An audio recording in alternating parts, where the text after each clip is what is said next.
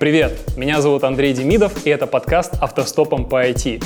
В подкаст я приглашаю руководителей из крупных и известных IT-компаний и пытаюсь разобраться в том, как они мыслят, как принимают стратегические и тактические решения, как выстраивают процессы, как нанимают, увольняют и в других вопросах, ответы на которые помогут вам вырасти профессионально. И сегодня ко мне в гости придет CPO БКС Андрей Бакаленко.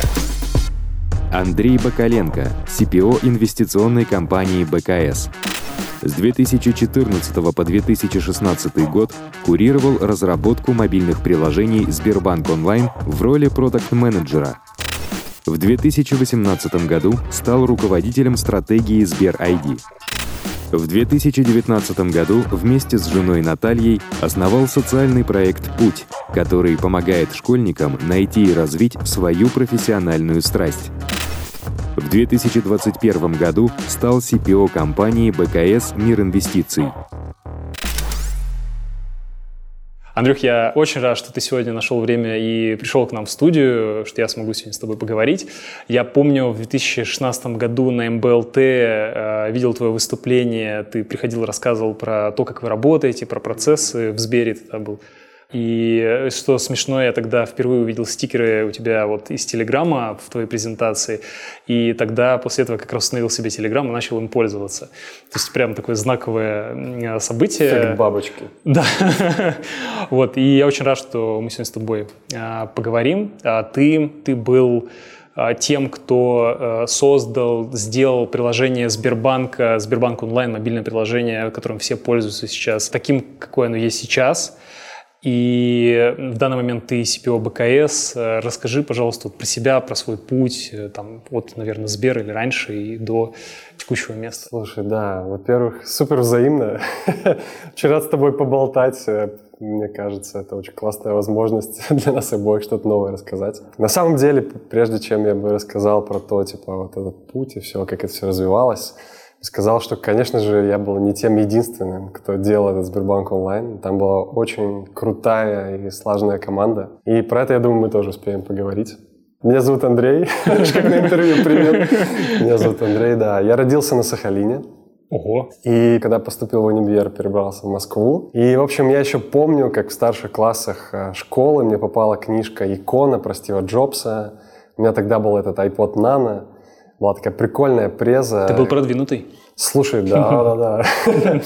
Это я до сих пор помню, когда я смотрел вот эту презентацию, потом уже про iPhone, и там, когда Стив Джобс такой, знаешь, типа рассказывал про iPod, какой он классный, потом он говорит, типа, слушай, обычно iPod э, попадал, ну, как бы помещался вот этот обычный карман, типа, джинс. Ты сначала почувствовал, как это классно, а потом тебе объяснили, как да, это классно, да? Да, да, а потом он такой, а вы знаете, зачем вот этот маленький? Я такой, блин, это так круто. В общем, тогда я влюбился в технологии, и несмотря на то, что я поступил на экономический факультет и там учился дальше тоже по направлению всякие экономика и бизнес, мне всегда нравились технологии, я думал, ну и знал себе, наверное, что попаду в эту сферу. Когда ты учишься на экономии, э, большая часть людей, ну, очень многие хотят попасть в консалтинг.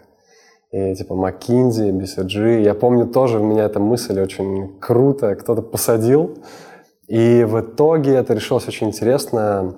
У нас была небольшая группа ребят, которые участвуют в всяких бизнес-кейсах. И э, была такая наша инициативная группа, была человек 10. Мы договорились mm-hmm. с BCG, и BCG, по сути, то есть мы делали некоммерческий проект, делали стратегию для организации ISIC, такая mm. российская студенческий союз. Помню, да. да. Угу. И, в общем, это был классный опыт, потому что BCG нас консультировал, как бы был, был нашим ментором. И многие вещи до сих пор оттуда я, ну, прям использую. Типа, знаешь, как, как составлять фреймворки, там, принцип миссия, mutual exclusive, collective exhaustive. То есть консалтинговый вот такой, пусть и не внутренний опыт, но вот такой очень мне пригодился. Вот, а потом э, как-то так получилось, я еще учился в универе, участвовал в всяких этих кейс-чемпионатах, и появился Сбер. Я думал, что я уеду куда-то учиться там, в магистратуру в Швецию, потому что я ездил туда по обмену в бакалавриате. И когда попал в Сбер, это, по сути, была супер удача какая-то, невероятность, какие-то звезды сошлись. Я попал вот ровно в тот... Тогда это было еще реально там небольшое количество людей, которые делали этот digital. И... Еще Сбер, Сбертеха не было тогда, да? Тогда был... Слушай, он был... Да, он был какой-то очень... Если он был, mm-hmm. он был небольшой. То есть у нас вся эта разработка была не in-house. Там никакого agile про это вообще еще никто не слышал. Но стало понятно, что это, типа, это просто начало всего. Я остался в Москве и ни о чем не жалею, скажем так. И да, и потом в Сбере делал много разных продуктов. Сначала просто я был как стажер, помогал делать смс-банкинг. Если помните, раньше была такая штука, ты мог, когда приложение еще, когда смартфонов было не так много и покрытие было небольшое, люди пользовались смс-ками для переводов. Я вот э, работал с продуктом, который это делал, Леша Хранилов, таким первым моим наставником в Сбере. Вот. И постепенно-постепенно перешел на мобильные приложения. Тогда это было, то есть это было сотни тысяч Active Users. Это в каких годах? В каком году? Это типа было где-то 13-14 год. Ты начал заниматься там. мобилкой в, в Сбере? Да, угу. да, да, где-то там. Ну и вот, и как Она бы как потом... выглядела? То есть прям мобильное приложение? Слушай, да, это сначала было вообще приложение для iPad. Mm-hmm. Сбер, как обычно, знаешь, типа, так, Дмитрий Медведев пользуется iPad, есть какой-то форум, давайте сделаем приложение для iPad. Я это еще не застал, но как бы со слов ребят, такой прикольный инсайт. А потом, да, это появилось приложение для iPhone уже было, было для Android.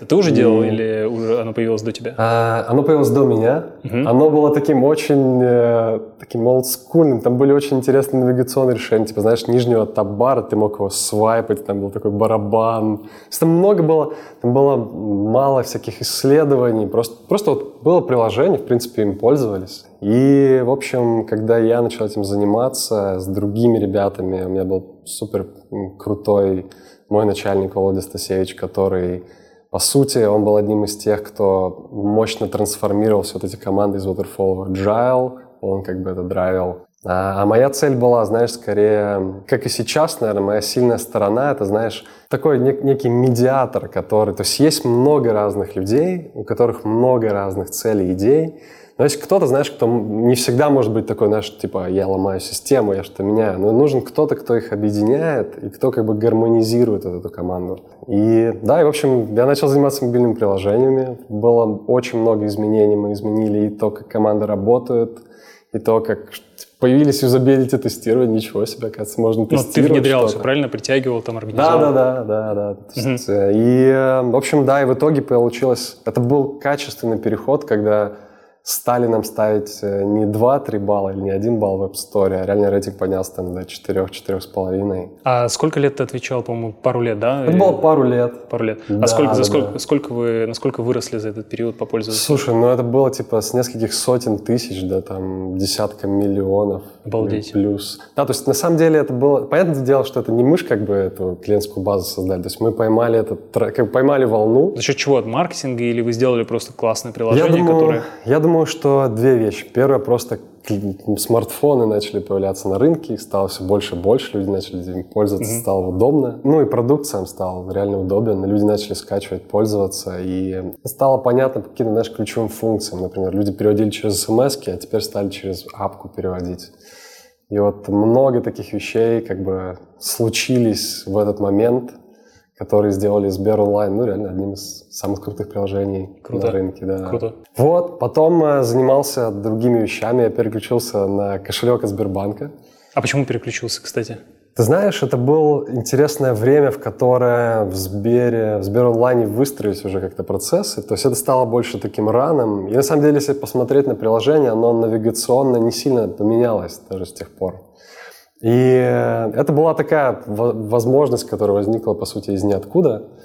И, по сути, там, о, слушай, есть ресурсы, можно с нуля собрать команды, амбициозная цель, там, Герман Оскарович очень в это верит, давайте это сделаем. Это был, по сути, это реально был опыт стартапов корпорации, где мы там за несколько месяцев запустили MVP, там Греф презентовал это на собрании акционеров, выпустились в App Store, там начали развивать. И в итоге, смотря на метрики и на продукт, стало понятно, что то, как мы его задумали, он не взлетает. И у меня был опыт, по сути, знаешь, за год или полтора от идеи до закрытия. Невероятный опыт, который мало у кого есть. Это Сберкошелек. Да, да, да, это, это назывался он кошелек от Сбербанка. Угу. И это была такая, знаешь, это хранилка твоих документов, паролей, банковские карты. Все, как у тебя есть кошелек, угу. что у тебя там есть? Фотки любимых людей. А есть приложение даже сейчас кошелек, вот я пользуюсь, там карты да, разные храню. Да, да, да. Вот оно, это, был, аналог. это был, по сути, аналог. аналог. Угу. а сейчас были... Э, вместо него, я, насколько понимаю, этот Яндекс Деньги, вот э, подменили? Знаешь, нет, это другие, это разные вещи. То есть это был а. кошелек не денежный, а скорее наоборот такой, э, то есть совсем, что не связано с деньгами. Угу. То есть, например, там твои пароли и логины, твои какие-то, не знаю, билеты на концерты, твои скидочные карты, все, что с этим. И в таком виде не зашло, да, людям? Ты знаешь, да, там была определенная аудитория, просто стало понятно, что а зачем это делать. То есть Понятно, что хранить где-то это надо, и это тоже классно. Но стало понятно, что а зачем это просто хранить? Ты же это как-то используешь. Mm. И, по сути, в тот момент э, случился такой пивот. То есть мы закрыли, был отдельный, целый, знаешь, целый опыт, э, как мы, мы назвали это, sunset. То есть как сделать так, чтобы плавно закрыть приложение, как это рассказать пользователям, как рассказать себе, да. То есть там было тоже целое классное упражнение. У меня есть для этого термин такой soft-landing. Soft-landing, да, реально, так и было. То есть это тоже было, знаешь, это было с точки зрения... Представь, это твоя, условно, где-то это твоя идея, ты столько туда вложил.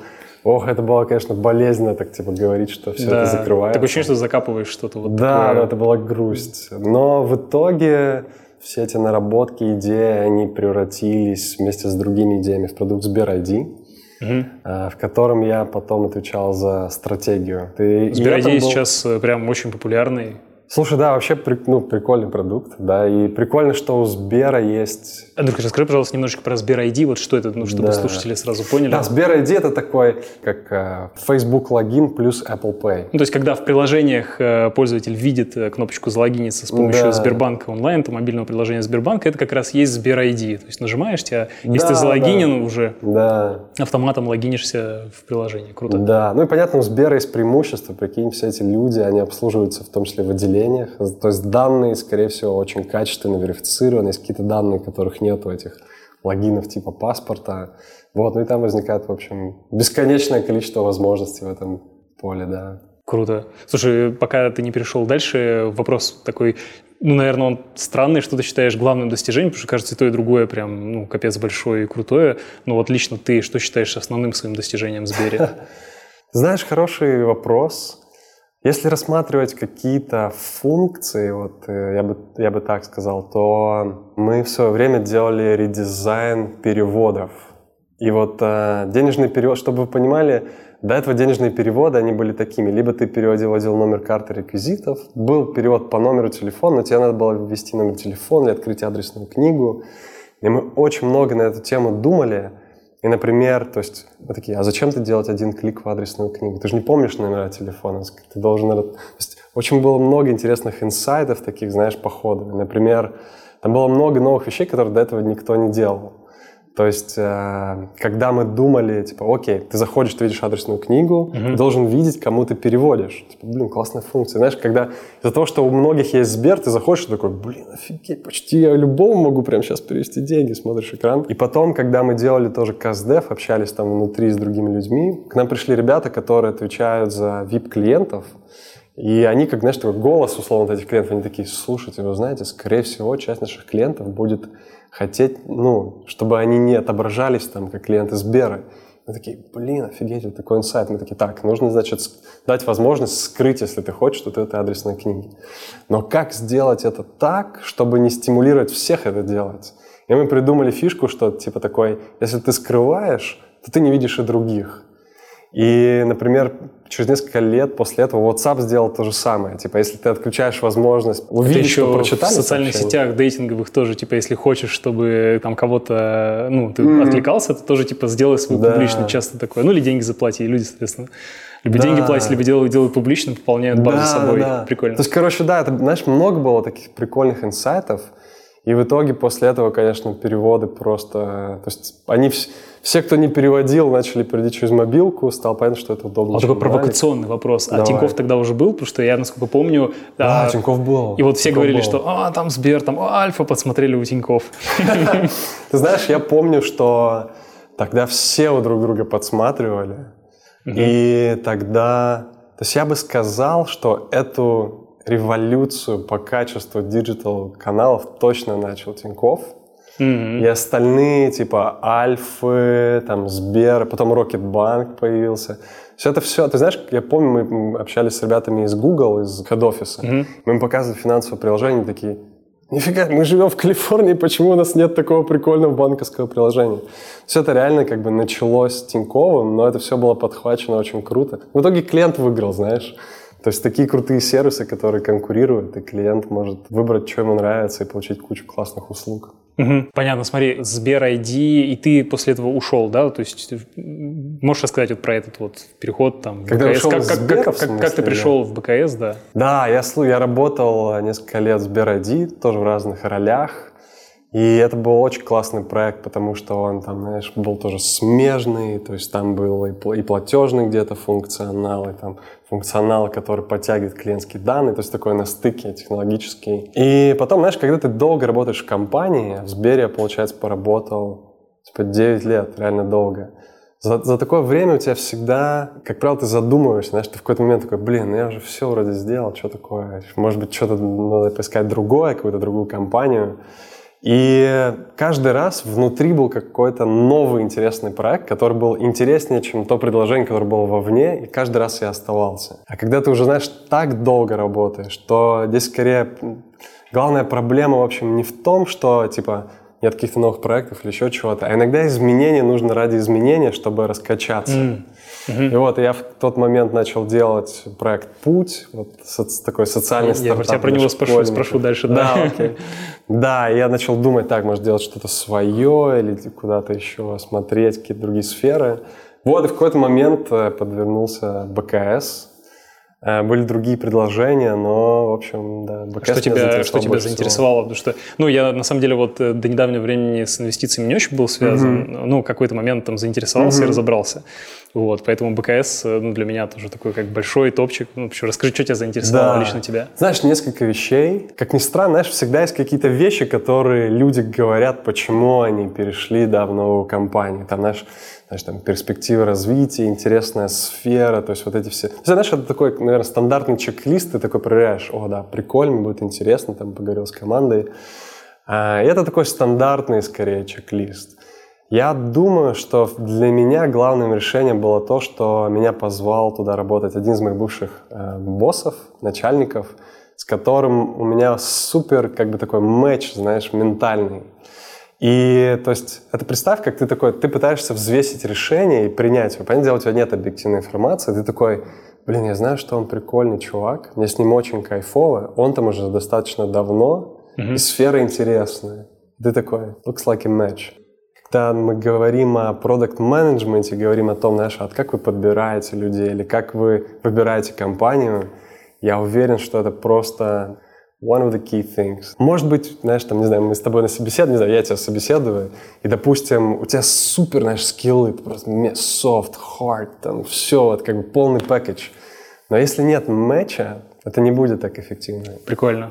Да, и, и вот э, и то же самое, когда ты работаешь с командой. То есть очень важно понимать, что если ты просто соберешь идеальных, клевых профессионалов, соберешь их в одном месте, они не всегда сделают самый классный продукт. Поэтому команда должна быть тоже в этом смысле очень сбалансированная. Я понял, смотри, а, видно, что ты ищешь ну, постоянно что-то вот нового для себя, и вот ну, проект «Путь», он, я посмотрел, он такой как бы некоммерческий, да, насколько я понимаю? Слушай, Расскажи были про- попытки сделать его коммерческим. Мы даже общались э, с я общался с ребятами, которые в этой сфере делают коммерческие проекты, они меня звали к себе. Но выглядит так, что прямо сейчас то, как мы тоже его задумали, то ли рынок еще не готов, то ли мы слишком рано пришли, то ли... А расскажи вкратце, то есть «Путь» — это твой вот такой pet, pet project, правильно, Да, которым ты да. занимаешься, развиваешь, то есть это, насколько я понимаю, а, помощь э, детям, школьникам в профессиональном ну, определении. Да, да, да, Это да. круто, потому что я вот помню себя школьником, вообще, ну, то есть на тот момент, ну, я, я, наверное, не буду, мне даже стыдно рассказывать, как я вуз выбирал, вот. Вот, но как бы в школе, ну, не было такого, поэтому для меня это Да. что-то прям как вау, то есть если бы мое время было, ну, расскажи вообще про проект. Слушай, да, это есть прям э, определенный момент, когда он зародился. Мы с моей прекрасной женой Наташей сидели в серф-кофе, пили кофе, обсуждали там перед каким-то веч- днем рождения моего хорошего друга сидели. И мы такие, зна- знаешь, э, был такой интересный момент. У Наташи есть младшая сестра, которая вот поступала на тот момент. То есть она вот в этом году как раз поступила в универ, условно, старшеклассница. И э, у нее был парень, с которым она встречалась. И мы с этим парнем просто начали в какой-то момент просто общаться. То есть мы с ним не были напрямую знакомы, там он тоже с Сахалина, знаешь, прикольно созваниваешься, он задает какие-то вопросы, типа. И в этот момент, знаешь, это было как инсайт, типа. У меня были такие же вопросы там сколько-то лет назад, и не было никого, кто на них не ответит. Было бы прикольно, если бы у меня тогда кто-то такой возник. И мы просто реально за несколько дней придумали концепцию, в которой есть какой-то наставник в профессиональной сфере, не знаю, ты хочешь быть режиссером или художником или кем-то, мы находим такого человека и мэчим вас. И мы быстро опросили наших друзей, там просто несколько десятков людей сразу же согласились, потому что такие, вау, это так прикольно, мне У кого есть дети, делиться. да? У кого есть дети? Не, не, не обязательно. Mm. Просто это типа условно люди в возрасте там 25-35. А, то есть проект все-таки не только про детей, он про любой возраст? Он, не, смотри, он наставники, это молодые профессионалы, а, а изначально понятно. это были, да, mm-hmm. старшеклассники, mm-hmm. вот, вот так вот. Вот, и да, то есть целевая, это две как бы аудитории, очень много наставников сразу из друзей наших согласилось, а потом стало типа... Мотивация денежная или какая? Вообще никакой не было денежной мотивации. То есть именно, было... именно с детьми, да, работать? Именно вот как бы вот это целевая было, знаешь, у всех резонировало, что типа, блин, было бы круто, то есть было бы круто, если бы мне кто-то так помог, я сейчас могу так... То есть на самом деле люди очень, они хотят делиться. И они хотят чувствовать свою важность и полезность. И для этого не нужна никакая коммерческая составляющая. Мне буквально на прошлой неделе мой хороший друг Руслан Фо, который работает в Мира, Principal Product, он такой, слушай, Андрюха, я помню этот проект «Путь», я очень хочу, соедини меня с кем-то. То есть у, человека даже в какой-то момент вначале было сложнее найти школьников, чем наставников. Потому mm-hmm. что здесь, то есть потребность типа быть полезным, она из сна, ты собираешь какой-то пул разных профессионалов, и, в общем, да. Ты монетизируешь как-то его? Слушай, нет. И были идеи как-то монетизировать. То есть, в первую очередь, это такой проект, наверное, для души. И в каждый момент времени через нас проходит не очень много школьников, но мы стараемся сделать это максимально качественно. То есть, не знаю, если, например, был человек, которого, которого не было, знаешь, там, даже денег там, на репетитора, но он хотел поступить в классный вуз, и мы нашли там условно спонсора, который такой, типа, блин, я готов финансово поддержать. Типа, окей, там нашли репетитора, и он смычился с репетитором. Вот, чувак поступил в МГУ на географический факультет в итоге. Офигеть. Я 20 год вижу себе такой, как переход в онлайн всего и вся, вообще все, что можно там. Mm-hmm. Я не говорю про онлайн-сервисы, которые дополнительно выросли. Вот. И БКС тоже вырос, насколько я понимаю. Вот э, один мой знакомый продакт сказал фразу, что для того, чтобы быть крутым продактом, надо прийти в компанию в момент, когда она растет, и уйти, когда она начинает стагнировать. Mm-hmm. Вот ты не боишься, что вот этот э, онлайн э, там boost, он сейчас кончится, ну, локдауны там начнут потихонечку сниматься, и там замедлится, остановится рост, может, какой-то откат будет по БКС? Слушай, может это случиться, я не знаю, но мне кажется, знаешь, что от меня драйвит ходить на работу каждый день, решать какие-то вопросы, что на самом деле еще никто не сделал такой продукт, который действительно помогает людям зарабатывать. То есть, э, скорее, текущее состояние брокериджа, это условно как вот пример там Робин Гуда, да, который лидер рынка, это такой аналог Фейсбука, который такой, купи, купи, купи, тут баннер, здесь, здесь, классно, это классное предложение. Но он не так сильно задумывается о том, слушай, подожди, не, вот это, наверное, не стоит покупать, а вот это стоит. То есть, знаешь, не про... То есть брокер же во многом зарабатывает на комиссиях клиента, ему выгодно тебе продавать, чтобы ты транзачил. Uh-huh. А когда возникнет игрок, который такой, Подожди, у нас другое позиционирование, да, мы хотим помочь тебе заработать.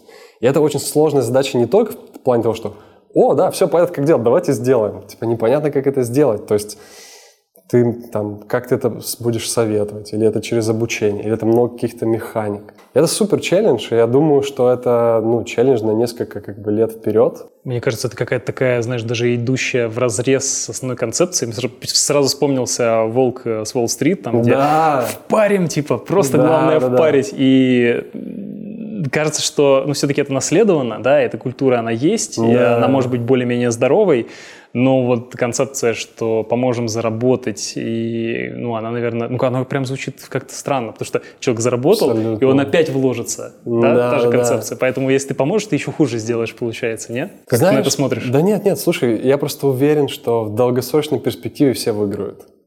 То есть, э, когда человек начнет зарабатывать вместе с компанией, компания начнет зарабатывать, а потом его... То есть, он захочет с компанией остаться не просто там на сколько-то лет или месяцев. Угу. Он захочет, чтобы его состояние передавалось дальше детям, потому что он доверяет этому как бы ну, как бы компании. Напрашивается какая-то стратегия, что ли, финансового такого онлайн консультанта, хранилища, профиля, я не знаю, сейчас все вот просто да. в профиле, там, типа, цифровой медицинский профиль, цифровой, да. там, профиль, э, там, как работодателя, типа, единый сделать, там, финансовый, и вот это какая-то, ну, похоже на финансовый, да, цифровой профиль единый, там, где все агрегируется. Да, да, это такой твой бро, знаешь. А. Есть брокер, а есть бро. Финбро. Финбро, да, что такое. Расскажи про специфику продуктовой работы в БКС, потому что это такая ага. корпорация, мне кажется, то есть у нее какие-то свои там правила, то есть ты пришел такой уже прокачанный своим vision ом, скажи, насколько там специфично? Слушай, фишка БКС, наверное, в том, что до недавних пор digital там был, но процессов как таковых до конца не было. И поэтому там скорее в этом смысле голубой океан, то есть бери, выстраивай, знаешь, менталитет, в котором ты, люди начинают смотреть, Типа, этот запуск, какие там у него метрики, какой эффект эта функция принесла, а какой эффект мы хотели. Ну, то есть какие-то вещи, они просто, ну, в компанию приносятся. То есть там есть люди, которые уже это делали, но это не было на уровне, знаешь, вот этой продуктовой культуры. Давай поговорим про, давай поговорим про команду и процессы. Как у тебя устроены команды сейчас? Угу. Там процессы, матричные, нематричные структуры. Расскажи, вот какой у тебя став там? Да, у меня несколько продуктовых команд, которые отвечают за разные направления. И э, в БКСе все, ну и в принципе классно, что так устроено. То есть есть условно такие горизонтали, да, то есть там веб-продукт, мобильный продукт. Есть вертикали, там брокерский бизнес, внутренний бизнес, капитал так называемый, то есть это внутренние продукты БКС. И там условно сеть продаж. Вот, и получается, то есть есть другие команды, другие э, CPO, которые, условно, отвечают за вот, бизнес-брокеридж, покупка акций, облигаций. То есть они... То есть продукты ребята... по бизнес-вертикалям. Да, mm. да, да. Я скорее это как горизонталь, который гармонизирует, отвечает за цельный клиентский опыт. Mm-hmm. Поэтому у меня все команды дизайна, то есть все дизайнеры, там, арт-директор, это тоже у меня. Вот, и моя поэтому главная миссия это как раз вот гармонизация вот всего интерфейса правильных. Сколько людей это примерно? То есть если учитывать, что дизайнеры у тебя и продукты? Слушай, ну, наверное, человек 30 где-то так. 30? Да, то есть есть платформенные команды, которые отвечают, и они на самом деле на очень крутом уровне уже. Это они отдельно, да, еще? Они, не, они вот как бы, там есть э, такой лидер, условно, тимлид, который за Android и iOS, mm-hmm. и там есть отдельные ребята. На самом деле они лучше знают, что делают даже, чем я. То есть там супер профессионалы. Как у тебя команды выстроены? То есть вот 30 человек, как они набиты на команды? Да, то есть есть э, вот, вот эти команды платформенные, да, то есть есть тимлит, который ими управляет, и там... там они у тебя тоже, правильно? Да, да, они ага. тоже у меня. Есть команда, Тимлит которая... айтишный, то есть у тебя в подчинении айтишные ребята? Да, да, и на самом деле они, то есть реально чуваки просто супер про, и mm-hmm. очень... Я был, во-первых, приятно удивлен, а во-вторых, это супер классно, что такого уровня maturity ребята. Круто. На самом деле для продукта, мне кажется, 50% Вообще... мотивации – это то, какая команда разработки с ним работает. Да, да. И то есть, э, ты знаешь, скорее, там есть какие-то вещи с процессами, которые стоит улучшить. Типа, знаешь, там, например, Сейчас мы ищем релиз-менеджера отдельного, который выстроит там более классный дом. Это улучшалки уже, да, такие? Да, да, да, будет лучше. Ну, там, знаешь, раз в две недели уходят сборки, там четкий процесс тестов. Это, знаешь, очень называется, ветка. потому что у меня вот во всех процессах есть, э, ну, в голове такая отсечка, mm-hmm. как на ретроспективах. Есть mm-hmm. э, тип ретроспектив, когда все приходят, решают проблемы, то есть проблем, проблем. Потом все приходят такие, да особо проблем нет. И mm-hmm. вот этот классный момент, когда вы начинаете говорить про улучшение. Вот да. ты, то, что ты говоришь, для меня как раз тоже значит в плюсе. То есть вы думаете, как улучшить. То есть проблем особых нет. Да, да. Как нам прокачаться? Классно. Да. Помимо дизайна и нескольких еще других продуктовых команд, у меня отдел исследований, то есть все, что связано с юзабилити, каздевом. Это в тридцатку вот это входит, да? И этим всем. Да, да, да. да. А какие команды? Сколько у тебя команд по количеству? Штук Слушай, 4? получается раза три-четыре, ну где-то типа шесть, условно. Если можно так поделиться прямо вот на команды, которые что-то Там есть по три человека, да, какие команды? Я помню, да, там есть команды, где, например, э, например, знаешь, есть... Э, Имени одного человека? Есть, да, да. То есть есть, есть чувак, который отвечает за новых таких, знаешь, новичков, newbies. И он скорее прямо сейчас, то есть до этого не было такого человека, который такой, знаешь, типа, а какой клиентский путь у вот, нового пользователя, который вообще не разбирается в инвестициях? И он пока такой, знаешь, типа, о, давайте сделаем это, сделаем то, и он встает в бэклоге других команд, то есть абсолютно нормально. В какой-то момент, может, у него появится команда или нет, может, такая схема будет и дальше. То есть ему нужно завоевать работает. траст, показать, что действительно бэклог э, да. даст импакт при реализации, и под него да, уже выделят ресурсы. Да, да. Окей. Да, и это, ну, типа, нормально. Это, знаешь, как в этом смысле БКС прикольно, что это абсолютно частная компания. И, кстати, ее фишка в том, что ее же там сооснователь, он же и директор, и он же единственный владелец. О. То есть, по сути, принятие решения, точка принятия решения очень как бы близкая. И в этом смысле он просто человек-предприниматель, знаешь, из, э, из Читы, который в Новосибе построил компанию. Это, и он, как понятное дело, мыслит как предприниматель, знаешь. То есть ты не можешь такой слушать, да, тут есть какие-то идеи, типа, короче, гипотезы, эксперименты. Я помню на одном звонке такой, говорит, так, ребята, экспериментаторы, ну-ка, какие, типа, сколько будет продаж, знаешь, такой. То есть мы такие, сейчас каздев, там, типа, разные эксперименты. Он такой, а какие методы? Ну, то есть он тоже про деньги, да, как бы. И это нормально, что ты в какой-то момент говоришь, слушайте, вот мы сделали какие-то вещи, вот какой импакт вот нам нужны еще ресурсы, мы хотим это расширять. Он говорит, да, да, типа нет проблем. Хорошо, надеюсь, что все да. получится, потому что я да, видел я иногда тоже. и негативные кейсы, когда, знаешь, там, все на деньги, и ты там говоришь, что, смотрите, прежде чем деньги, нужно ага, там, выстроить ага. опыт нормальный, мы там увидим конверсии, вначале нам нужно накопить некую ну, вот как ком, mm-hmm. да, снежный ком запустить, mm-hmm. а потом, ну, как на классифайдах, например, там, чтобы запустить классифай, тебе нужно сначала там... Да, нарастить базу. Нарастить базу, да, чтобы у тебя пустых листингов было минимум в самых топовых категориях, чтобы mm-hmm. люди там процентов скроллов до пустых уже вот окончания, да. то есть, а потом уже монетизация. И в этом ключе, конечно, метрики могут разниться. Да, нет, слушай, это тоже нормально вести с ним разговор на тему того, что где-то это будет, знаешь, метрики, которые, может, напрямую прямо сейчас не повлияют, но в долгосрочной перспективе, да, mm. как-то заэффектят LTV и вот такие какие-то вещи. Все нормально вести такой диалог как бы Хорошо. с ним. И... Прям чувствуется да. высокий уровень. Да. А, как, как у тебя выстроены вообще процессы планирования в команде? То есть там по OKR, не по OKR? То есть, ну, расскажи вот так вкратце. Да, слушай, моя, конечно, мечта и цель в какой-то момент перейти на OKR, но до недавнего времени в командах даже не было планирования, условно, там, кварталов и целей. То есть просто какие... поток идет, идет, идет? Да, да, да. Mm-hmm. И вот мы сейчас переходим на систему, в которой есть, э, есть определенное количество типа KPI, которые ты берешь, то есть именно метрики. И у тебя не может быть, то есть если у тебя продукт уже запущен, ты не можешь такой, да нет, я на KPI не буду смотреть, я буду просто какие-то фичи. То есть вы переходите по, на управление по целям? Да, да, да. И, ну, а, постепенно, постепенно я большой сторонник OKR. Конечно же, намного круче происходит, когда ты можешь планировать не просто, знаешь, так, ну я увеличу там вот эти функции запущу, наверное, увеличу как-то так, включу свои метрики, типа там ARPU, mm-hmm. не знаю, LTV, там просмотр, retention – а именно, знаешь, OKR, они же про типа, а что если... Давайте подумаем, можно ли в три раза что-то увеличить или... Понятное дело, что, может, ты не сделаешь, но... А как у тебя физически это устроено? То есть там раз в пять лет планирования, раз в три года, раз в год, квартальное? Да, там... Прямо сейчас это идет квартально, ага. и это идет не только у меня процесс, а вот во всех диджитал-командах. Да, и у нас есть, например, такая фишка, ее как раз внес Тимур, да, мой начальник. Э, когда цели ты идешь на квартал, э, ну, ты презентуешь их, ты рассказываешь, mm-hmm. там обсуждаешь, дискуссии и так далее. Но конечный файл, ты распечатаешь бумажку, ты ее подписываешь. Знаешь, есть фишка, знаешь, не в том, что типа мы хотим вас закоммитить и кровью, чтобы... А скорее про то, что когда ты что-то Ментальное подписываешь, такое, да? ты, так, ты, ты думаешь, да, то есть ты много больше думаешь, что типа, да ладно, там какой-то файл в конфлюенсе лежит, никто его смотреть не будет, типа, какая разница.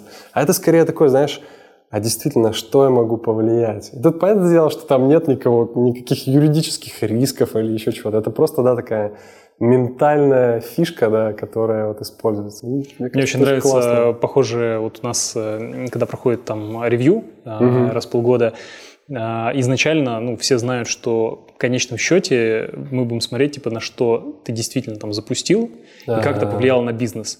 Ну, то есть в процессе там может происходить много чего. Человек может упарываться там в какие-то детали, да. может где-то там фачить, может срок съезжать, может быть проблемы возникать.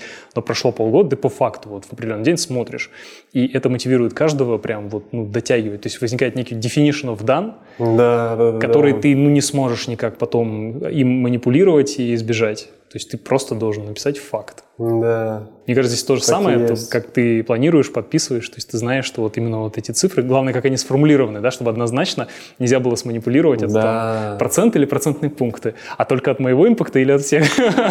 Мы заранее с командами думаем над, над тем, чтобы, знаешь, вот если у нас есть э, какая-нибудь, не знаю, какой-то продукт, чтобы его метрики были взаимодополняющими, то есть скорее, Мгм. чтобы мы понимали, что вот такими вещами мы влияем на эту метрику, так- другими на другую. Тоже интересно сейчас конкретику вот примера. Я просто хочу здесь зафиксировать, что у тебя получается сейчас с процесса только квартальное плани- планирование, правильно? Вы внедрили пока что, то есть раз в квартал вы как-то снизу вверх тоже поднимаете, да? То есть ваши команды, твои команды, они тебе э, транслируют там цели по своим направлениям, да, и как-то агрегируешь и там фиксируешь вот по своему направлению, так? Да, у нас есть, то есть, понятное дело, в командах есть там спринты, они живут по Ну спринтам. это тактика уже, это тактика, да? Да, да. Да, но по сути, да, у нас пока есть... вот Понятно. это А какие ключевые метрики? Вот ты говоришь, что там есть э, разного уровня. То есть, например, приведи пример там ключевых метрик своих команд.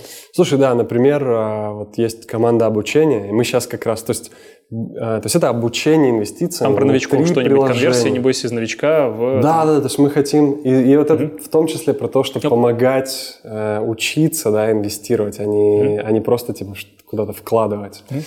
Мы сейчас обсуждаем, то есть вот продукт э, запускается там в первой версии, какой-то MVP такой более уже качественный, мы обсуждаем, какие вещи мы будем смотреть. И мы смотрим, знаешь, условно, понятно, есть какая-то метрика, типа, денежная, то есть ты в итоге как она не ключевая, насколько я людей- понимаю. Она скорее метрика здоровья, вы смотрите, к чему прийти. вот, знаешь, эта дискуссия продолжается еще. То есть, типа, должны ли мы делать эту метрику в обучении ключевой или нет?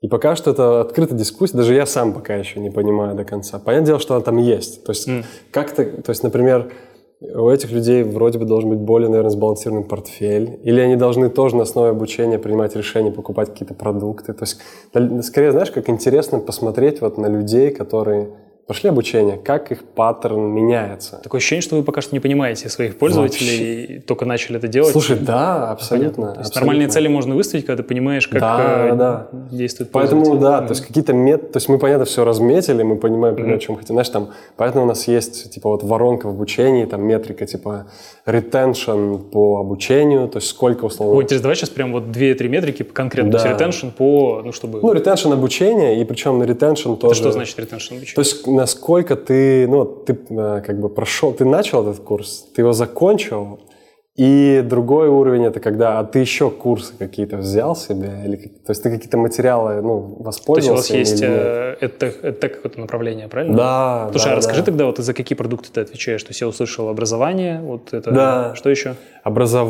Новичок, Новичок платформа. конверсия в пользователя Ну да, да, платформы. да. вот То есть условно, да, как они понимают, как они понимают приложение Journey новичка внутри, платформа внутренняя как продукт для других команд. То есть да, насколько легко влиться в релизы, какая там архитектура внутренняя. А, вот, это с точки зрения продуктов. Ну и дизайн, и там юзабилити лаба тоже как Ну, за основную апку получается. И, и веб десктопный, БКСный, и мобильное приложение основное. У веба есть еще свой CPO, который отвечает за веб, личный кабинет и там за сайт и все, что с этим связано. Да, я отвечаю именно за мобилку и вот Мобилка, как бы- мобильное приложение БКС, Да, да, через да, которое да. вот аналог Тинькофф, правильно? Вот Да, это, да, да, да, Мгм. Тинькова, да. И то есть, ну, вот, и как бы за это, знаешь, cohesive, как бы user experience, то есть, чтобы все было супер сбалансировано. Ну, по сути, за грамотно. все. А мне интересно, куда вот движется сейчас БКС, вот где ты работаешь, то есть еще в каком направлении? Слушай, БКС очень крут в плане... То есть там очень крутые умы, которые знают, куда инвестировать. И в этом смысле БКС, знаешь, он не зря первый всяких в рейтингах Мосбиржи, потому что через БКС проходит гигантское, просто колоссальное количество денег. О, слушай, про деньги. А можешь дать какие-то инсайты, там, не знаю, ну, доступные, понятно, там, по деньгам, то есть насколько вы растете, там, выросли, ну, чтобы было понятно.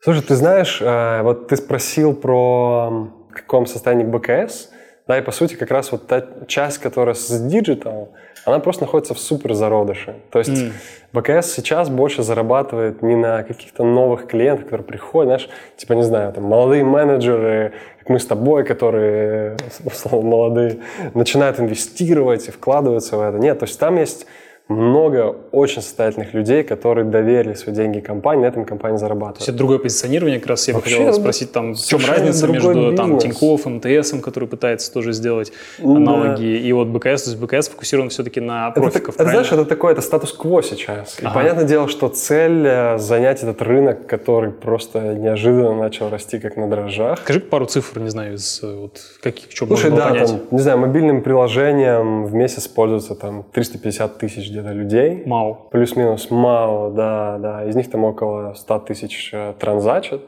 Да, то есть это ну, вот какие-то такие объемы и да, там, там, есть, там есть рост, знаешь, но эта цифра не очень репрезентативна, потому что в целом рынок растет.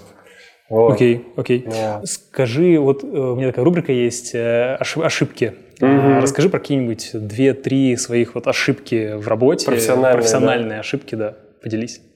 Слушай, наверное, такой фейл, который всегда мне первым приходит в голову. Мы когда в Сберонлайне запускали анализ э, личных финансов, PFM, типа ты можешь, знаешь, это сервис, который тебе позволяет посмотреть, куда идут деньги, mm-hmm. куда они там уходят, на какие траты. Блин, супер классный сервис.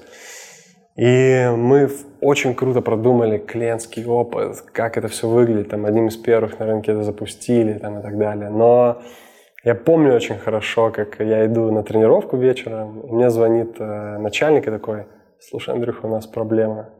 Короче, мы не рассчитали нагрузку на бэк, начала копиться просто какая-то бесконечная очередь типа запросов, и никакого рубильника тоже не было предусмотрено.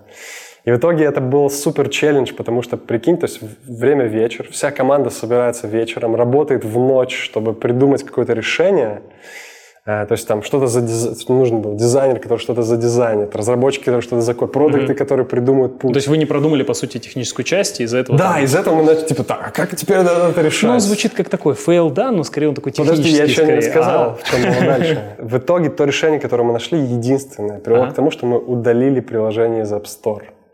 И это было до времени, когда было быстрое Сбер онлайн вообще удалили из Сбер онлайн, типа, неделю не было в App Store. Ух ты. That's fucking big fail, знаешь. И, то есть, было очень прикольно, знаешь, команда, реально, мы в ночь оставались там дежурить, придумали решения, смотрели там на метрики и все такое.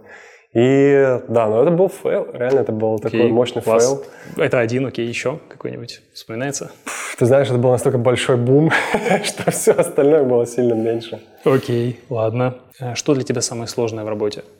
Наверное, из-за того, что у меня нет айтишного бэкграунда, мне тяжело разбираться в каких-то архитектурах или коде или еще чем-то. Но ты знаешь, нет такого, что, блин, это невозможно сделать или что-то. Но тебя это не напрягает и не создает проблем? Нет, наверное, это просто самое сложное для меня. Вот, Слушай, но после предыдущего рассказа, мне кажется, у тебя мало сложностей, то есть ко всему ты относишься как... Да нет, может, я чего-то не рассказываю. Просто. Окей. Потому что, может, я себе не рассказываю. Такого ключа.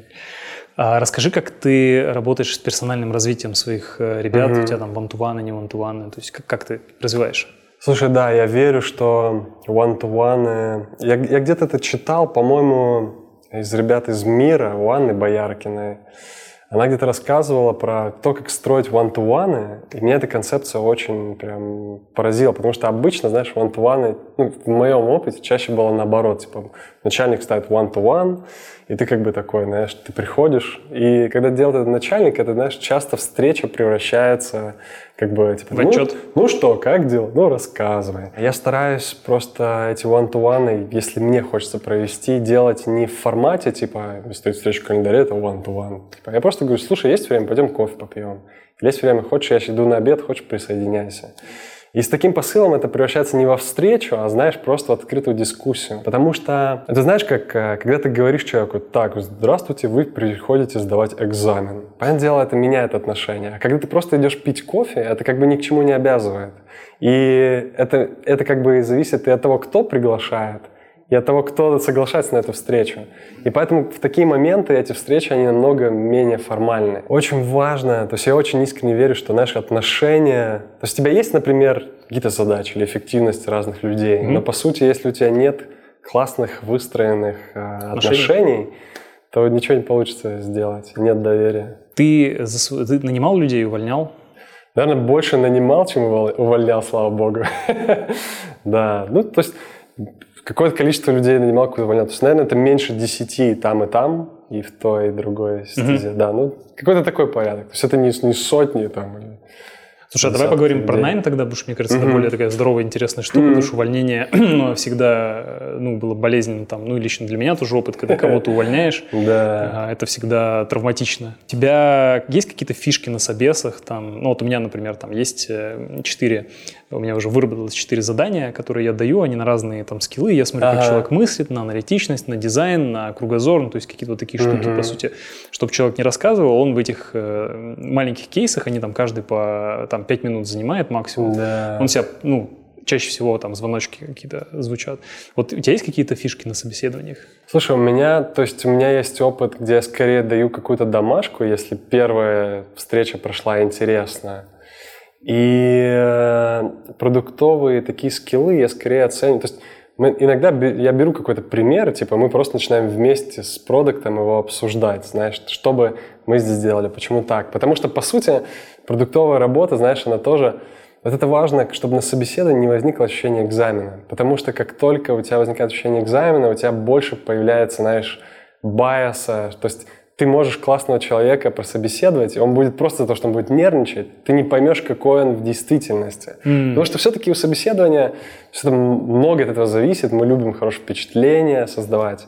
Поэтому цель скорее сделать атмосферу максимально комфортной, чтобы понять, что это за человек в действительности, какой он. И, например, не знаю, фишка это или нет, я люблю спрашивать человека, типа, если бы у вас, условно, было какое-то нереальное количество денег, времени, вы могли делать что, бы, что угодно, что бы вы делали? И в такие моменты, знаешь, очень много инсайтов. То есть, когда иногда бывают продукты, которые приходят, и они такие, это нравится, я делал такие-то штуки, такие-то, и ты его спрашиваешь, а слушай, а вот что, что тебе вообще, что тебе парит, что бы ты делал, знаешь, и он такой, ну, мне процессы там нравится улучшать или что-то такое. То есть мне кажется, что классные продукты — это люди, которые интересуются жизнью, знаешь. То есть они оценивают жизнь как какой-то вот такой путь, который, типа, вау, я могу попробовать делать это, я могу делать то. Есть проблема, не знаю, там, миллионы людей страдают депрессией каждый год. Вау, это клевая проблема, же глобальная проблема, может быть, мне стоит идти туда. Или там, нет, никто не придумал, как помогать людям зарабатывать в инвестициях. Ну, то есть у классного продукта, как правило, мне кажется, есть в голове какие-то вот такие вещи, которые, может быть, даже к его работе не относятся. Они mm. могут через хобби выражаться или еще с чего. Ты проверяешь способность мыслить, это big picture такой держать, да. да, мечту в голове. Да, потому что, понятное дело, что тоже бывают разные люди на разные позиции. Может, они боятся сказать, например, то, что не соотносится из разряда, кем ты хочешь быть, там, я хочу быть врачом, там, а зачем ты пришел на продукт менеджмент? Ну, такой, блин, все. Ты знаешь, может быть. Может быть, это область для моего развития. Сделать так, чтобы люди не боялись так говорить. Или, или да, или...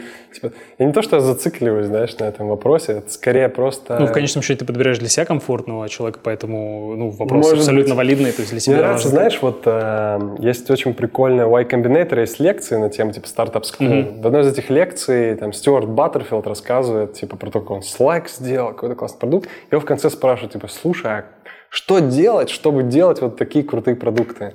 И он рассказывает историю. Он говорит, мы как-то с другом шли, короче, по мостовой, начался дождь, и люди начали открывать зонты, а мы без зонта. И просто почти каждый просто тыкал, по сути, в нас этим зонтом, то есть узкая эта мостовая, тыкал нас зонтом, и лишь немногие делали вот такое легкое движение, чтобы нас не задеть. И он говорит, вот, по сути, продукт — это тот, кто замечает вот эти вот боли, знаешь, это какая-то мелочь, кажется, да, но по факту она очень важная. То есть ты переживаешь, и ты понимаешь, что есть какие-то инсайты, а как мне поступить, что мне делать, чтобы mm. эти инсайты удовлетворить, а как. То есть это такая заинтересованность жизнью некая, mm. да. Расскажи, Андрю, где ты ищешь людей, там, HeadHunter, по рекомендациям, еще как-то? Да, ты знаешь, где-то где-то помогает Facebook, причем это работает как-то очень нетривиально, в том смысле, что, не знаю, ты постишь в Facebook, а потом где-то к тебе пишут в Telegram. Ну, давай на примере последних продуктов ты как нанял? По откликам, по рекомендациям? Слушай, например, э, последнего продукта я нашел внутри компании, и он mm. перешел внутри. Вот, это было, это было причем, знаешь, так прикольно, что, типа, я такой еду в машине, такой, блин, было бы прикольно, чтобы он работал у меня в команде. Это так ты не обрел себе врагов, у кого ты забрал? Не-не-не, там, там, знаешь, там была очень, короче, хорошая ситуация, поэтому. И я такой, блин, почему мне ему это не сказать, знаешь? Я просто, просто ему к этому признался, такой, о, о, слушай, прикольно, давай Хорошо, а перед этим продуктом, то есть если не внутри, а так, чтобы снаружи? Знаешь, чаще всего лучше работают какие-то рекомендации людей, которым ты тоже доверяешь. Рекомендации? Да, и, как правило, не знаю, знаешь, я говорю с кем-то по телефону и говорю, слушай, мы вот ищем тут позицию, может, у тебя кто-то есть, кто-то рекомендует. Или кто-то, ну, или кто-то переходит, знаешь, там, не знаю, кто-то постит на Facebook, и потом, не знаю, у нас есть, мы играем там э, понедельником в футбол. И, в общем, э, знаешь, типа парень, с которым мы там, э, условно, играли долгое время, и особо как-то даже не общались, я в какой-то момент написал, и он такой, о, слушай, а я вот на эту роль, типа, претендую. Я просто не буду рассказывать, кто и какая роль, чтобы не раскрыть, э, потому что это еще в процессе. Uh-huh. Это просто прикольно, знаешь, что типа такой, блин, офигеть, я этого человека вроде знаю, но я его не знаю. И понятное дело, что рекомендации лучше всего работают, потому что, знаешь, как если это человек, которому ты доверяешь, какой твой знакомый или друг, или продукт уровня, который ты знаешь, uh-huh. то он, как правило, тебя и рекомендует mm-hmm. тех, кого как бы, ну, классно. Как ты отличаешь хорошего продукта от э, не очень? Ну, это как-то видно, это просто в какое-то место становится понятно.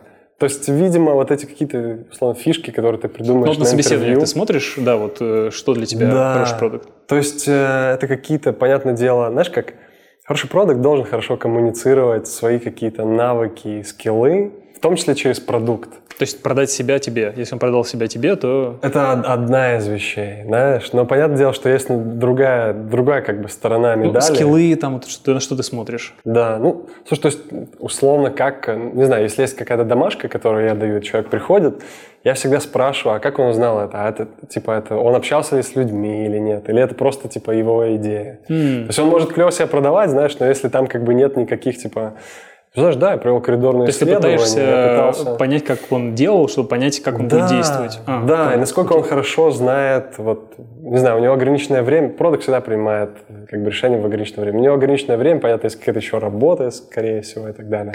Да, то есть как он, как он принимает это решение, какие фишки он использует. Угу. И вот эти как бы навыки, он, типа, они у него есть, или он просто про них слышал, знаешь, я, если я понимаю, что такое, так, давай сюда типа, допустим, не знаю, mm-hmm. тестирование, давай погрузимся и изучим. Прям конкретика, понятно. Да, ага, да, да. Ясно. Как ты работаешь со своими заказчиками? У тебя топ-менеджер, там, э, насколько это стрессово? То есть как, как ты балансируешь между вот коммуникацией вверх и вниз? Мне кажется, что это, знаешь, работа с топ-менеджментом в плане стресса больше зави... уровень стресса больше зависит от самого начальника. То есть какой у него подход? Он тебя типа, пытается мочить или он тебя челленджит? Ну, то есть у тебя такой one way, то есть у тебя нет там 10 заказчиков, у тебя один заказчик, по сути, руководитель, и у тебя организована такая коммуникация, что тебе комфортно с ним, правильно? Ну да, то есть есть начальник начальника, есть его босс, все. Но есть как бы, условно, есть другие стейкхолдеры на моем же уровне, с которыми я общаюсь. Здесь опять же важно выстроить хорошие отношения. Я не сомневаюсь, и... что ты выстроил. Ну, слушай, все в процессе тоже. Но, знаешь, вот а если кто-то занимается медитацией, то там ну, прям серьезно знает, что есть такая штука loving kindness meditation. Это когда ты начинаешь не просто там, знаешь, за дыханием следить, что такое, а ты представляешь, например, там, человека, с которым у тебя классные отношения, ты представляешь, что ему хорошо. Потом у тебя есть э, какой-то человек, э, которому у тебя нейтральный, типа, знаешь, продавец магазин, который ты mm-hmm. видел где-то, и ты его представляешь, что ему хорошо. А последний уровень – это когда ты представляешь человека, с которым есть какие-то наши конфликты или терки. Понятное дело, что всегда есть такие люди. И это, но знаешь, в чем фишка? Что чаще как раз медитация – это клевый инструмент понять, что, блин, да нет вообще плохих людей. Или их очень мало, вот, действительно. Я так чувствую, пытается. что ты это применяешь прямо вот в работе, да, этот подход, по сути? Блин, вообще, да. То есть, потому что всегда есть кто-то, ты такой, знаешь, какая-то встреча, кто-то сказал. И ты потом вспоминаешь такой, о, я изучал байосы, да, я как бы знаю, что первое впечатление, оно вообще ни о чем не говорит, там нет Круто. никакой корреляции. Слушай, очень мудро, и вот ты на практике... Это очень сложно, знаешь, это и понимаю. сложно, но да. Короче, есть инструменты. Это энергозатратно, скорее всего. Или у тебя я это... думаю, э, я думаю наоборот. Я думаю, что за счет того, что ты понимаешь, что такие есть фишки, ты скорее знаешь, что, знаешь, типа, блин, со всеми можно выстроить отношения, у всех есть какой-то посыл, а какая мотивация у тебя? И ты, когда ты начинаешь такие вещи откровенно с человеком обсуждать, ты такой, блин, я вообще про другое думал. Казалось, что ты... А я подумал про другое, и ты такой, а, ну и все. Слушай, мне кажется, очень хорошо э, пошла тема про, про мотивацию, что такое ментальное. Ага, да? Тут, ага. На самом деле у нас с тобой именно разговор такой, именно вот видно, что ты эмпатично очень подходишь ко всему ага. у тебя, и на этом построено. Поэтому давай поговорим вот про мотивацию. Мне интересно, mm что тебя мотивирует в целом вот в работе, и какая твоя модель мира вообще? Может mm быть, вот как такой ты знаешь, меня мотивируют э, вещи, которые делают жизнь клиентов лучше. и какой-то вызов, знаешь, то есть нерешенная никем задача — это супер классная мотивация. То есть это, знаешь, вот для меня продукт менеджмент чем-то похож на великие географические открытия. Я вот в школе очень любил географию, думал, блин, как жалко, что я не вот этот пират, который открывает. Потому что пираты много сделали открытий реально в свое время. Mm-hmm. Это, конечно, очень романтическая картина. Блин, пиратом быть в эти годы на корабле, что открывать новую землю. И по сути, мне сейчас, моя картина мира заключается в том, что мы настолько на ранней стадии, знаешь, там, вообще удовлет... с одной стороны удовлетворение каких-то потребностей и как сделать это хорошо, классно. То есть там просто это все голубой океан. То есть мы настолько мало понимаем и знаем. И знаешь, и другая еще вещь, что мы настолько плохо знаем себя, как работает мозг, как устроен наш организм, как Блин, мы, ты знаешь, условно, не знаю, ты смотришь лекции по behavioral biology Сапольского, и он такой, да, ребят, mm-hmm. мы вообще почти ничего не... То есть лучшие умы мира тебе говорят, что мы ничего не знаем. То у меня такое же отношение к продукт менеджменту То есть столько еще нам предстоит открыть и классных всем сделать, что, блин, по-моему, мы живем очень классное время. Рекомендую всем, кстати, лекции по поведенческой биологии Роберта Сапольски, вот, о которых Андрюх сейчас сказал. Андрюх... Ссылка в описании. Точно. А, расскажи, как ты строишь свою комьюнити вообще? Вот. Блин, у меня нет никакого, никакой стратегии. Я не строю, например, какие-то, не знаю, цели, там, перезнакомиться с кучей каких-то людей. Это чаще бывает, это как-то м- тоже эмоционально, скорее, знаешь, не знаю, есть какой-то продукт, он мне нравится, или, не Ты знаю... типа пишешь, давай встретимся, или идешь на тусовку, там общаешься, как это происходит? Да, да, просто ага. пишу, или такой, слушай, а, я узнал, что у нас есть какой-то общий знакомый, я такой, слушай, можешь просто нас познакомить? Типа, познакомь нас, вот, или просто пишу человеку, или там не все отвечают, знаешь, и ну ладно. Прикольно. Это что-то как рандом э, кофе, только такой handmade собственный. Да. Прикольно. Да, да, Слушай, да. а как ты разграничиваешь личную жизнь и работу? Или не разграничиваешь? Ты знаешь, я точно ее, с одной стороны, разграничиваю в плане времени.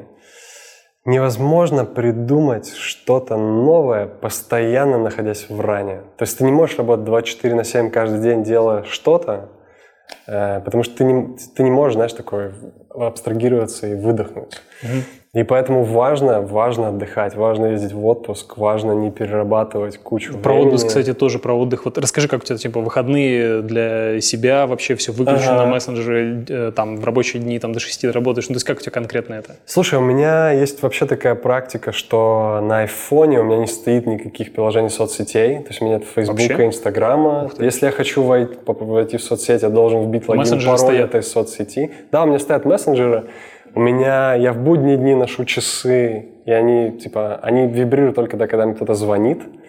В остальное время, то есть я не знаю, что там происходит в телефоне.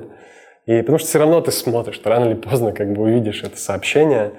И поэтому в выходные у меня телефон только вибрирует на звонки. Я, ну, то есть Стараюсь иногда просто откладывать, вообще не смотреть телефон. Я иногда оставлю телефон дома и провожу день без телефона. И в будни у тебя тоже есть время, когда ты перестаешь абсолютно У меня стоит night shift, да, после ага. которого все как бы, типа, я не знаю, что происходит. И там только Круто. звонит жена или несколько раз мне звонит начальник, тогда, типа, звонок проходит.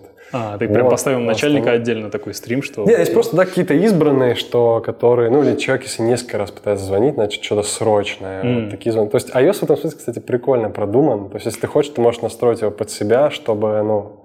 Многократный звонок будет э, да, ну всякие Проходить. правила, знаешь, типа не бери телефон в кровать, там э, минимизируй, mm. вообще минимизируй использовать телефон. Ну, звучит как достаточно системный подход.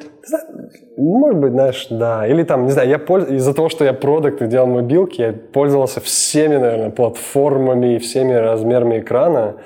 И мой как бы совет, покупайте маленькие телефоны с маленькими экранами, и типа, потому что вы меньше времени будете проводить в девайсах и больше где-то. Типа, сделай себе собой. неудобнее и будет. Да, конечно. А на самом деле это есть удобнее, потому что ментальный ресурс ограничен. Ты его тратишь в телефоне. Я в этом ключе не думал никогда действительно про увеличение экрана. Увеличение экрана ведет к увеличению Там нахождения. связь просто. Офигеть. Когда перешел Круто. на большой iPhone, я потом смотрел таймспен, ты такой, блин, ты просто больше Подскочило. времени. Или там, знаешь, он больше времени занимает в кармане телефон, и ты чаще его тоже mm, Потому что он тебе напоминает о себе. Да, да, да, да. Слушай, а как отдыхаешь?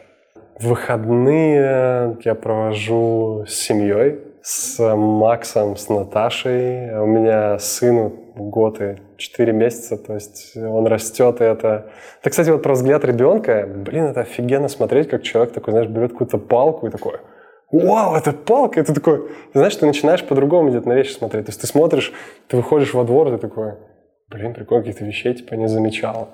То есть это, вот этот взгляд ребенка, в этом реально что-то есть. Вот ты сказал, mm-hmm. даже как ты об этом так особо не думал, но в этом что-то есть. Слушай, ну и в контексте то, что мы сейчас вот говорим про работу, про баланс, расскажи про, ну, всегда сопутствует э, высоконагруженному гра- трафику, mm-hmm. графику, да. э, перегорание. Да, э, в целом, да, вот да. как ты с этим борешься вообще, насколько это про тебя, как ты у подчиненных это отлавливаешь? Давай вот про это поговорим. Слушай, да, выгорание. То есть я один из тех людей, который пал жертвой выгорания в свое время, и это было реально тяжело. Кстати, немногие еще об этом умеют говорить тоже. Да, у меня это круто. уже такая круто, стадия, где Спасибо я тебе, что готов про это поговорить. Да, и э, это была реально депрессуха, вот прям настоящая. То есть, э, ну, как бы выгорание, которое привело к такой реальной депрессии. И фишка скорее в том, что, знаешь, когда ты... То есть не, сто, не стоит относиться к этому как типа, блин, это так плохо, у меня была депрессия, или я страдал депрессией. Ты знаешь, это хороший, то есть организм не просто так это делает. То есть вот это состояние, оно скорее про то, что блин, в какой-то момент начинаешь задумываться, типа, а я вообще то делаю, типа, а я правильно mm-hmm. время провожу, а, а это нужно ли так упарываться условно или нет, или нужно куда-то другое время свое инвестировать. И в этом смысле любое вот какое-то такое отклонение или там выгорание, как более легкая такая форма, да, это хороший знак самому себе задуматься, типа, не фигню ли я делаю именно сам с собой, со своей жизнью. И в этом смысле это как бы офигенный инструмент, который меня, например, научил, знаешь, там, типа, блин, а что нужно? А, типа, я То так ты как будто в стенку хочу. ударился, да, и понял, Да, типа, что... я так больше не хочу, что нужно туда. делать? И ты такой, знаешь, начинаешь там, не знаю, читать курсы про то, как мозг работает, ты такой, вау, что я вообще этого не знал, это столько инсайтов. Или там ты начинаешь ходить к психо- психологу, с ним общаться, начинаешь медитировать, начинаешь то есть ты начинаешь как бы работать в том числе с собой. Угу. По сути, не знаю, вот моя практика это раз в день я очень стараюсь там, не знаю, 10-20 минут помедитировать. Mm. Я получается? Очень... Получается Слушай, да, да, у меня прям mm. просто, то есть или я делаю это рано утром, пока не начнется работа, или когда у меня есть время. И фишка в том, что вот реально, когда ты делаешь это достаточно давно, не знаю, там года три или четыре, наверное, занимаюсь медитацией, то ты понимаешь, что это ты делаешь не только для себя, но и для других. То есть, когда ты приходишь на встречу, ты там, знаешь, ты не в своих каких-то проблемах, или с меньшей вероятностью ты в своих проблемах. Ты как бы более... Ты чуть лучше учишься понимать себя, и чуть лучше какие-то вещи есть, поэтому ты не становишься каким-то сразу дзен-буддистом, ты знаешь, Буддой. Это коррелирует, кажется, с фразами, что если хочешь сделать лучше другим, сделай улучши себя. То есть, Блин, улучшая себя, ты лучше. Слушай, а вот интересно, что бы ты посоветовал людям, которые... Ну, так как проблема... У меня вот был даже, помню, стрим, когда еще... Помните ага. такой этот Clubhouse? Clubhouse? Был стрим на эту тему, я там собирал ребят.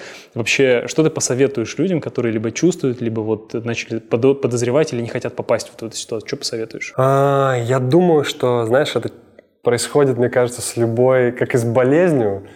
Очень сложно отловить себя на моменте такой, кажется, начинаю выгорать. Типа, стоит, что стоит задуматься и сделать? То есть, мне кажется, больше, то есть, очень, то есть ты должен уже быть на каком-то уровне такой осознанности, чтобы это понять.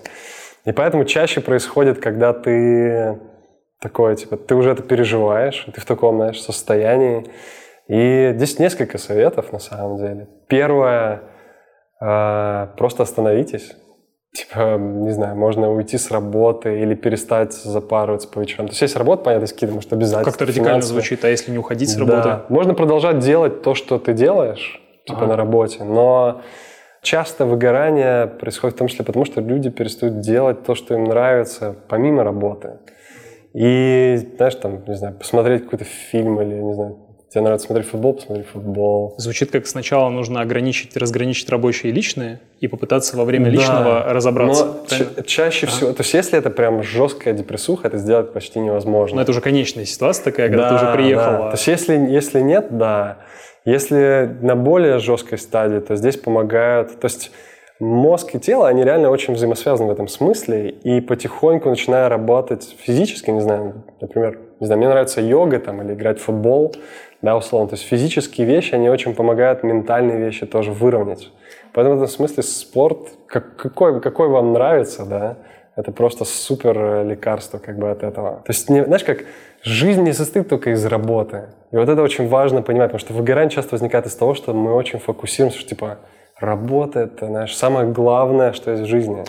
И вот, например, моя картина Достижение, мира, достигаторства. Я, абсолютно. Я, я себя очень в этом узнаю. И вот э, у меня есть такое, знаешь, такая прикольная аналогия, что представь, что есть две параллельные вселенные. В одной ты как бы достиг, и ты стал каким-то там, не знаю, миллиардером, ты изменил мир, там все такое.